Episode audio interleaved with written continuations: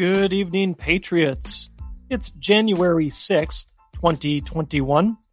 You are listening to Living with Liberty. I am Ryan, your host. Tonight I will cover things we need to think about amongst the calls to form a new conservative party. Next on Living with Liberty. Friends, full disclosure, uh, given the events of today, I took a second thought at uh, do I, you know, recording this episode uh, the way I have it written or not. I've had it writ- uh, written for a couple of days. Um, just hadn't had the time to get around to recording it yet. But I think given today's events and what we're seeing politically, I think it's still going to be relevant for us to take a dive into uh, things we need to think about you know, for these with these calls to form an, a new conservative party. So we're going to take the deep dive into it and and um, you know have the information. No matter how things shake out, I think it'll still be good information for us. You know, there's been a lot of calls to form a new party, with kind of the most popular one I've seen is the Patriot Party, uh, being the most popular name out there is for the new party. I've been a proponent proponent of a viable third party to try and break this duopoly of the Republican and Democrat parties for quite a while now. The competition is good. I mean, we're a free market society here. Uh, who knows how much longer that's going to last, but as of right now, we are, and competition is good in that type of environment. The fact is, we have what appears to be a radical left party in the Democrats and the Republicans who have been lurching left four years to, you know, maybe a more center right um, party right now, it does leave an opening for a new party to the right of the Republicans, one that would uphold our constitutional values and founding principles. I would argue we need, though, two new parties to make this actually work. I'll lay out the scenario and historical reasoning as to why I think that. If we were to have a Trump or Patriot Party, whatever you want to term it, we would be splitting the Republican Party votes. We need to ask ourselves a few questions here. Will this new party draw enough independents and even centrist Democrats to make it viable to compete against the Republican and Democrat machines? How many Republicans would jump ship, actually? You know, there's still, even on the Republican side, a a fair amount of those that just go in and pull the handle for whoever has an R next to their name without really looking into the candidate. What infrastructure would be in place to ensure viability in a national election? I mean, would this new party even be able to raise funds to get on ballots? You know, all the things that go with trying to win a national election. So let's take a look at each question in terms of the feasibility of, of these First one Can a new party draw enough centrist Democrats, Democrat leaning independents, and even Republican leaning independents for that matter? Uh, would we get enough to dilute the other two parties? Let's say to begin with, centrist Democrats are a likely no. They would likely stop at the Republican Party if they are shifting to the right or jumping shift from the Democrat Party. The same can be said for you know the Democrat leaning independents as well. I mean, the, the moderates are typically going to be center left. They're, you know, not going to make a jump over center right to maybe a little more right leaning party. So, uh, you know, I think those two uh, groups are probably out. Uh, you know, I don't see there that there'd be enough uh, of folks on those, you know, two um, two parties there or two uh, groups that would have an epiphany and join a party that's, like I said, would be to the right of the GOP. You might have some, but not enough to make a difference. Now that would leave, you know, your Republican leading leaning independents, and you'd have to capture all of them to even have a shot. I don't see that happening either. Um, again, you'd get some there. You, would certainly get more than the the the centrist, the left centrist Democrats and Democrat leaning independents. Um, but I think even within that's that group of of the independent uh, lean or Republican leaning independents, you're not going to get enough there to to dilute enough of the vote. Second, how many Republicans would actually jump ship? I think this one also is a, a tough one to pull a majority from. I would envision you'd see a split party. Uh, what would be left are the ones pulling the handle just because the candidate has an R next to their name. You know, I think at best we would be looking anywhere from an even split of the conservative vote between the Republican Party and let's call it the New Patriot Party. Uh, and maybe at best a 70 30 split, depending how many the independents and uh, leaning or Republican leaning independents and Republicans that jump ship. And again, you might get some of those left centrist folks jumping in as well. Either way, you have the conservative vote that would be diluted, while the liberal vote or the Democrat vote wouldn't be at this point. Now, kind of thinking of this uh, infrastructure piece here, a new party would have to set up fundraising. They'd need to have access to the data and and the analytics operations that the two major parties do. You're, you're starting all that from scratch. You know, you might have some knowledge coming over with those that are leaving the the GOP, but it's still really a party starting from scratch. You're building all that infra- infrastructure from the ground up. And not to mention here, what do you do for donors? how how does that work in terms of swaying donors to switch their allegiance from the Republican Party to a, a new party? How how do you get that access to the voter data easily and, and their preferences without going out and and really starting from the ground up and building your own database? You know, in this area, the Democrats and Republicans will be light years ahead. Now, from the historical side of things, we do have a historical precedent here on splitting one party and not the other. Teddy Roosevelt, still very popular and was urged by many to run for a third term in 1908, declined. He stuck to his word to be a two term president, something the other Roosevelt that we had didn't and led to our uh, presidential term limits we see. This opened the door for his Secretary of War and close friend, William Howard Taft to run. Taft won comfortably in 1908, but Roosevelt was unhappy with how Taft undid a lot of his policies. So, with that, he ran for the Republican nomination in 1912. Republicans, predictably, nominated the incumbent Taft, causing Roosevelt to form the Bull Moose Party and run under that banner. The results were predictable as neither Roosevelt nor Taft pulled anywhere near the required defections from the De- Democrat Party, and neither one pulled enough of the Republican Party either to make sure it wasn't so diluted against the unified Democrat Party. Woodrow Wilson won in a landslide with 435 electoral votes. But interesting to note here, Republic, uh, Roosevelt was still very popular winning 88 electoral votes, and the incumbent Taft only won eight electoral votes. The interesting piece here is that Taft and Roosevelt combined had 1.3 million more votes than Wilson.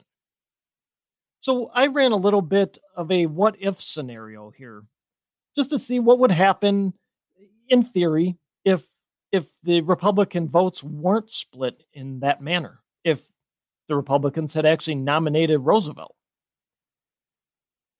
So looking at that, and you know, again, it's here it's Republicans were doing Republican things, and they didn't realize that Roosevelt really would have been the winner here. Um, Taft is, you know, kind of the, the loser in all this. But what if Republicans had nominated Roosevelt instead? Making the assumption that the Republican vote was indeed just split between Taft and uh, and Roosevelt. I ran state by state totals, or I should say, I reran the state by state totals from the 1912 election by combining the Taft and Roosevelt votes into one and made the assumption that Roosevelt was the candidate.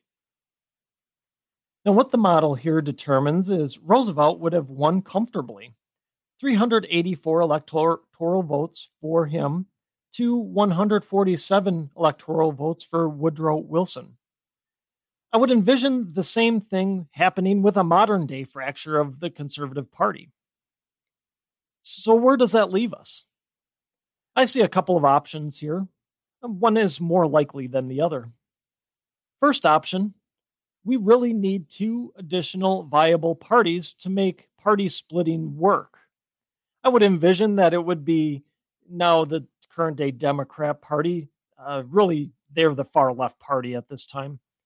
Then you'd have some sort of central left party with more moderate Democrats if they were splitting off and, and talking of forming their own party. They, you know, that they, they would fill that void. They'd be uh, one of the new entrants. Then you have Republicans who have lurched left over the years as the center and call it center marginally right party. Really, it boils down to there. There's just a couple of things that make them kind of on the right at this time in, in terms of what's in their platform. And then you have that Patriot Party firmly on the right.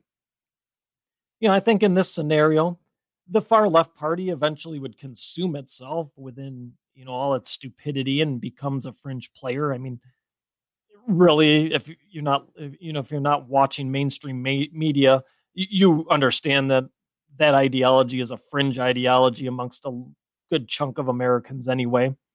You'd have the two centrist parties that merge. Um, you know that, like I said, they're the Republican Party of today is one and the same with you know a center left party. Um, it's just a couple of things on their platform that keep them maybe leaning right a little, a touch, let's call it.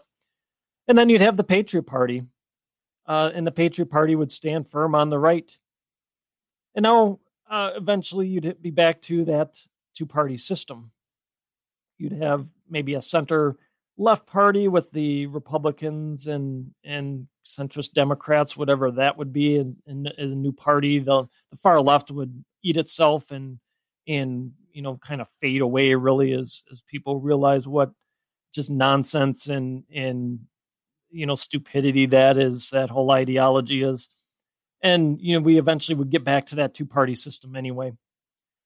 You know i also think this would be the least likely of the two scenarios because democrats really circle the wagons well from the far left all the way to their moderate you know centrist democrats i it's hard to envision a lot of them jumping ship to form a new party. And you know they would probably to crush the op- any opposition to a center left party anyway. Speaking of the Democrats here, the other scenario, and what I would say is the most likely, is we continue to push the current GOP to keep moving back towards our constitutional pr- principles and fighting for our liberties and fighting back against the left instead of placating them. You know, our best option is to keep transforming the GOP through the movement that Trump has started within the party. This will be our best chance for success. We'll be able to get good conservative, constitutional loving candidates out there with the tools and backing of a major party. Are there still some establishment swampers that need to go? and will need to go? Absolutely. But as the new blood and those willing to fight grow within the party, the establishment will be forced with a get on board or get left behind decision. It's not the first time the GOP has been faced with this sort of movement within the party ranks. In 1964, Barry Goldwater was trounced by Lyndon B. Johnson. The establishment decided enough was enough and turned their backs on the ultra conservative movement Goldwater was pushing. Richard Nixon, however, was one that stood by Goldwater, while the likes of Nelson Rockefeller, William Scranton, and George Romney turned a blind eye to what was really going on within the Republican Party dynamics. One has to wonder if Romney, Rockefeller, and Scranton were a little bit overconfident in this as they were being hailed as the future of the Republican Party. The funny thing is, there never was a President Rockefeller, Scranton, or Romney. There was, however, a President Nixon for two terms, I might add, well, a term and a half. Nixon ran up a pretty decent sized victory in 1968, then a 49 state landslide in 1972. Goldwater and Nixon's movement was so strong that in 1976, when Gerald Ford put Rockefeller on the ticket as the vice presidential nominee, the right wing of the Republican Party demanded his removal from the ticket as a condition for party unity. Had Ford not done that, there may have been another situation like 1912 with the party uh, split once again, which would basically have handed the election to the Democrats. Now, as it was, Gerald Ford lost that election to Jimmy Carter, but it would have been all but assured had the party been split and the vote been split like 1912. The best course of action for the conservative movement is going to be continuing to push on in what Trump has started in remaking the GOP. It's been done before and will be, need to be done again if there is any reasonable chance of conservatives winning national elections in the future. Splitting the vote on one side but not the other is not a winning formula. We may need to do more, demand more, just like the conservatives did in 1976, demanding the removal of Rockefeller from the ticket as the price for party unity. If that's what it takes, then that's what needs to be done. Unfortunately, the stranglehold Democrats and Republicans have on politics in America makes it hard to get other viable parties going. But if we get enough people fed up and drawn into a, a movement, we can drive change for the better. Remember, the power lies with us, not with the politicians. That's my show for today. Thank you for listening. I'd be so grateful if you left a positive review and subscribe to my podcast. It'll help us move up the charts and help more people find the truth.